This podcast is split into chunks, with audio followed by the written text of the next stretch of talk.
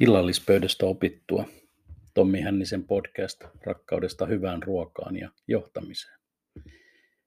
Management by Fear. Työskennellessäni kansainvälisissä tehtävissä yksi parhaita asioita oli tutustuminen ihmisiin, joihin en todennäköisesti olisi muuten päässyt tutustumaan.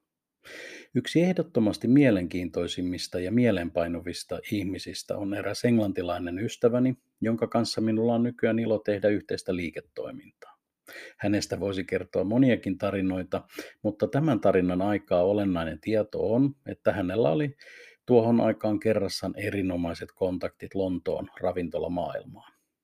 Lontoohan on siitä jännä suurkaupunki, vaikkapa verrattuna rakkaaseen Helsinkiin, että siellä avataan jatkuvasti valtavasti uusia ravintoloita ja uusitaan vanhoja. Tämä mahdollistaa halutessasi syömisen joka ilta uudessa paikassa, vaikka koko elämäsi ajan, edellyttäen tietenkin, että sellaisen on kiinnostusta. Olimme sopineet tapaamisen Lontooseen vuonna 2013 vaihtaaksemme kuulumisia ja markkinatietoja. Annoin ystäväni huolehtia ruokapaikasta edellä mainitusta syistä, hän päätyi viemään meidät julkiskokki Gordon Ramsin Mace-ravintolaan Grosvenor Squareille. Itselleni tämä oli erittäin mielenkiintoinen visiitti, sillä tähän asti olin seurannut herra Ramsin puuhia vain telkkarin välityksellä, milloin ihastellen, milloin kauhistellen. Varsin itsetietoinen ja omapäinen kokkihan hän tuntuu olevan. Ravintola oli jaettu kahteen tavallaan erilliseen tilaan, osittain varmaan nimen Meis mukaisesti eli sokkelo. Oma pöytämme oli varattu juuri meisin puolelta, ja se tarjoili cross kitchen-tyyppisiä makunautintoja aasialaishenkisesti fine diningina. Ravintola teki vaikutuksen heti kättelyssä. Se oli luonnollisesti täynnä, ja henkilökuntaa oli suomalaisiin ravintoloihin tottuneille enemmän kuin kannattavuuden pitäisi edes sallia. Tämä on yksi asia, mistä pidän suuressa maailmassa. Henkilökuntaa on ravintoloissa normaalisti tarpeeksi. Mikään ei ole ärsyttävämpää kuin viuhtoa ja odotella, josko joku kerkeäisi tulla myymään. Pöydän saatuamme erittäin rivakka ja pirteä nuori tarjoilijamme antoi meille iPadit, joista löysimme menyn sekä lisätietoja tarjolla olleista ruuista, viineistä sekä ravintolasta itsestään. Varsin moderni silaus muutenkin nykyaikaiseen ympäristöön. Nauttiessamme alkuun champagnelasillisia seurailin ravintolan tapahtumia.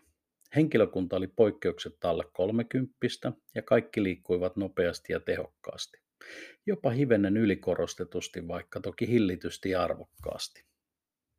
Päädyimme valitsemaan maistelumenuun, jossa oli erilaisia kylmiä ja lämpimiä pieniä suupaloja, shushia, kanaa, kalaa sekä nautaa erilaisissa mielikuvituksen rajoja kolkuttelevissa kokonaisuuksissa. Menyn viinit istuivat ruokkiin kuin laadukas nahkahansikas käteen. Ilta eteni hienosti ja nautimme joka suupalasta sekä kulauksesta. Keskustelu aaltoili ja ilta oli kaikin puolin hieno. Katseeni hakeutui kuitenkin useasti henkilökuntaan ja heidän ilmeisiin sekä kehonkieleen silloin, kun he eivät olleet varsinaisesti asiakkaita palvelemassa. Havaitsin hyvin hienovaraisia stressin ja arkuuden signaaleja, joita on vaikea pukea sanoiksi. Asiakkaiden pyytäessä jotakin tarjoiluhenkilökunta liikahti aavistuksen verran turhan nopeasti ja hermostuneesti toteuttamaan pyyntöä. Ilmeet, vastaukset ja eleet olivat aavistuksen verran turhan liehitteleviä. Ensin ajattelin, että se on vain suomalainen luonteeni, joka ei ole tottunut moiseen.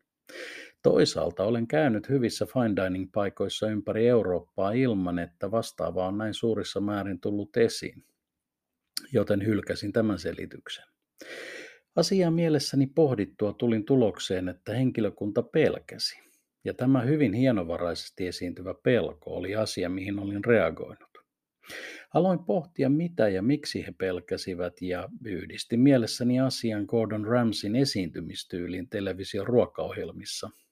Hänhän ei kaunisti sanottuna aikanaan alkua, ainakaan alkuaikoinaan varsinaisesti johtanut ymmärryksen ja positiivisen palautteen kautta.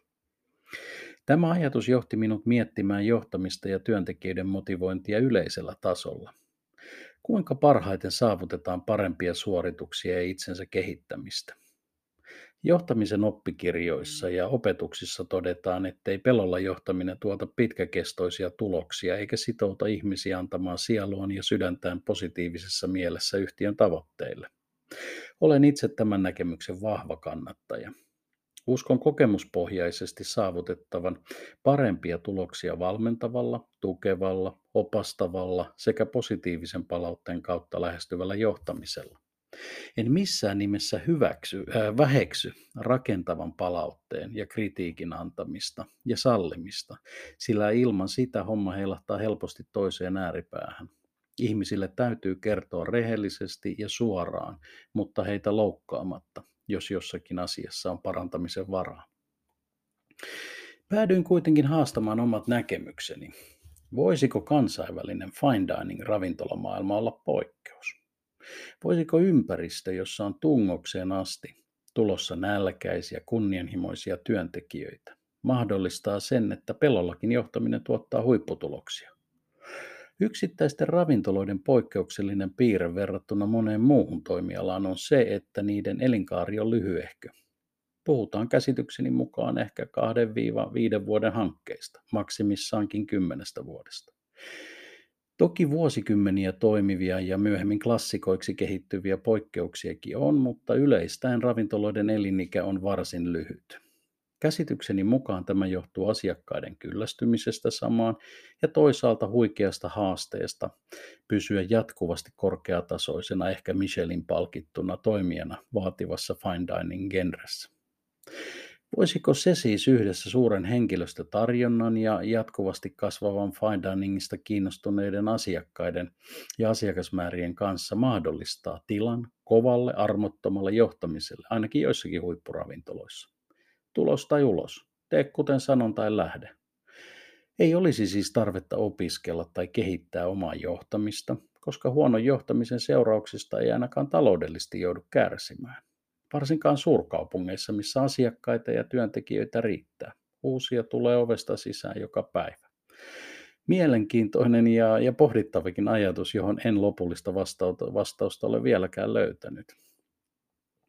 Olen monesti kuullut, että ravintolakeittiöiden sekä merimieselämän sanotaan olevan tänä päivänä viimeiset todelliset hierarkian ja komentokulttuurin linnakkeet siviilipuolen aloissa, aloilla. Pohdiskelin illan mittaan näitä kysymyksiä katsellessani herra Ramsin ravintolan toimintaa. Asiakkaan näkökulmasta en voi valittaa. Kaikki pelasi viimeisen päälle kuin japanilaiset junat, tehokkaasti ja täsmällisesti. Havaitsemani asiat eivät häirinneet illanviettoimme tai ruokailukokemusta. Ehkäpä kiinnitinkin näihin muihin asioihin huomiota vain oman kiinnostukseni johdosta. Tykkään nimittäin aina seurata ammattisilmällä, miten yhtiöt ovat organisoineet asiakaskohtaamisensa ja, ja kuinka se mielestäni toimii. Mitä siinä voisi ehkä kehittää, mitä itse tekisin eri lailla.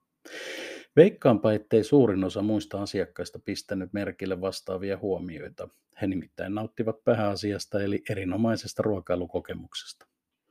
Otimme ravintolan edestä polkupyörätaksin hotellilleni ja siinä loistavaa ateriaa sulatellessani päädyin kuitenkin pitäytymään omassa alkuperäisessä kannassani, etten pelolla johtamista voi missään olosuhteissa suositella järkeväksi johtamistyyliksi.